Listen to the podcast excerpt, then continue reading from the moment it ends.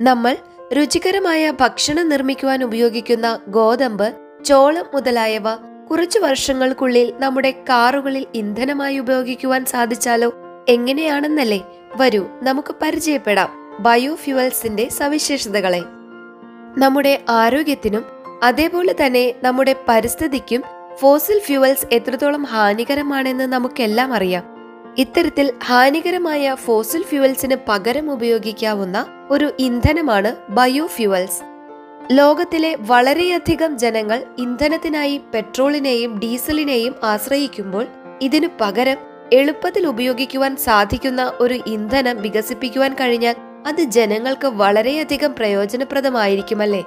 ഇവിടെയാണ് ബയോഫ്യൂവലിന്റെ പ്രസക്തി. ആഗോളതലത്തിൽ നോക്കുകയാണെങ്കിൽ സാധാരണയായി ഉണ്ടാക്കുന്ന ഒരു ബയോഫ്യൂവലാണ് എത്തനോൾ. ബ്രസീലിലും യു എസിലുമാണ് ഇത് കൂടുതലായി ഉപയോഗിക്കുന്നത്. അതേപോലെ തന്നെ യൂറോപ്പിൽ പോപ്പുലർ ആയിട്ടുള്ള ഒന്നാണ് ബയോ ബയോഡീസൽ എന്നറിയപ്പെടുന്ന ഇന്ധനം. ഫ്ലേവറുകൾ ഒന്നും ചേരാത്ത വളരെ ക്ലിയർ ആയിട്ടുള്ള ഒരു ആൽക്കഹോൾ ആണ് എഥനോൾ എന്ന് പറയുന്നത്. ഗോതമ്പ് ചോളം കരിമ്പ് തുടങ്ങിയ വിളകളെ ഫെർമെന്റേഷൻ ഡിസ്റ്റിലേഷൻ എന്നീ പ്രോസസ്സുകൾക്ക് വിധേയമാക്കി ഉണ്ടാക്കിയെടുക്കുന്ന ഒരു ഇന്ധനമാണ് എത്തനോൾ അതേപോലെ തന്നെ പെട്രോൾ കൂടുതൽ പരിസ്ഥിതി സൗഹാർദ്ദപരമാക്കാൻ പെട്രോളും എഥനോളും കൂട്ടിച്ചേർത്ത് ഇപ്പോൾ വളരെ വ്യാപകമായി ഉപയോഗിച്ചു വരുന്നുണ്ട്. യു എസിൽ വിറ്റിരിക്കുന്ന പെട്രോളിൽ തൊണ്ണൂറ്റിയഞ്ച് ശതമാനത്തിലധികം എഥനോൾ അടങ്ങിയിരിക്കുന്നു. യു കെയിൽ ഉപയോഗിക്കുന്ന സ്റ്റാൻഡേർഡ് പെട്രോൾ തന്നെ ഇ ടെൻ ഫ്യുവൽ എന്നാണ് അറിയപ്പെടുന്നത്. അതായത് ഇതിൽ പത്ത് ശതമാനം എത്തനോൾ അടങ്ങിയിരിക്കുന്നു എന്നതാണ് ഇതിനർത്ഥം. ആൽക്കഹോൾ ഓയിൽ അല്ലെങ്കിൽ ഫാറ്റിനു കൂടെ ചേർത്താണ് ബയോഡീസൽ ഉണ്ടാക്കുന്നത്. വളരെയധികം കാറുകളിൽ ഇത് നേരിട്ട് ഉപയോഗിക്കുവാൻ സാധിക്കും. എന്നിരുന്നാലും ഇത് സാധാരണയായി ഡീസലുമായി കൂട്ടിച്ചേർത്താണ് ഉപയോഗിക്കുന്നത്. ഇത് കൂടുതൽ ഫലപ്രദമായി ഒരു മിശ്രിതം ഉണ്ടാക്കുവാൻ സഹായിക്കും. ബയോഫ്യൂവൽസിന് ഇന്നത്തെ കാലഘട്ടത്തിൽ വളരെയധികം സാധ്യതകളാണ് ഉള്ളത് അതുകൊണ്ട് തന്നെ വലിയ എനർജി കമ്പനീസ് എല്ലാം തന്നെ ഇതിൽ വളരെ വലിയ നിക്ഷേപവും നടത്തിയിട്ടുണ്ട്. എന്നിരുന്നാലും ഫസ്റ്റ് ജനറേഷൻ ബയോഫ്യൂവലായ എത്തനോളിന് ചില പ്രശ്നങ്ങളുണ്ട്. അതുകൊണ്ട് മുഖ്യധാരയിലേക്ക് എത്തുന്നതിന് മുൻപേ തന്നെ ഇവ പരിഹരിക്കപ്പെടേണ്ടതായിട്ടുമുണ്ട്. ഗ്യാസുലിൻ വച്ച് താരതമ്യം ചെയ്യുകയാണെങ്കിൽ ഒരേ അളവിലുള്ള എനർജി ഉണ്ടാകുന്നതിന് കൂടുതൽ അളവിൽ എത്തനോൾ ആവശ്യമാണ്. അതുപോലെ തന്നെ ഇതിന്റെ പ്രൊഡക്ഷൻ വളരെ ചെലവേറിയ ഒന്നാണ്. കൂടാതെ പ്രൊഡക്ഷൻ പ്രോസസ്സിന്റെ പല ഘട്ടങ്ങളിലും ഫോസിൽ ഫ്യൂവൽസും ഉപയോഗിക്കുന്നു.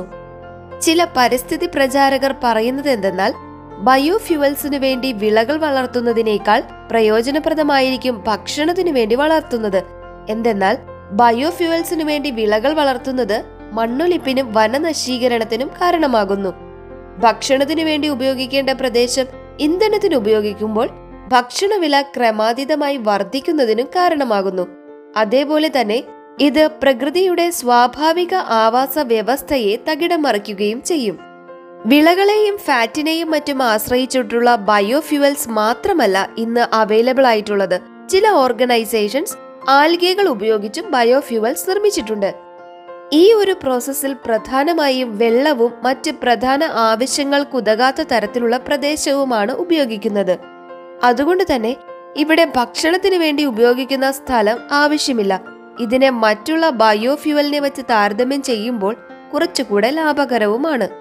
വളരെയധികം കമ്പനികൾ ഈ മേഖലയിൽ റിസർച്ച് ചെയ്യുന്നുണ്ട്. ചില കമ്പനികൾ ബയോഫ്യൂവലിനു വേണ്ടി മാത്രം പ്രത്യേകം രൂപപ്പെടുത്തിയ വിളകൾ വികസിപ്പിച്ചെടുത്തിട്ടുമുണ്ട്. ഇത് ബയോഫ്യൂവലിന്റെ എഫിഷ്യൻസി കൂട്ടി കൂടുതൽ ആദായകരമാക്കുവാനും സഹായിക്കുന്നു.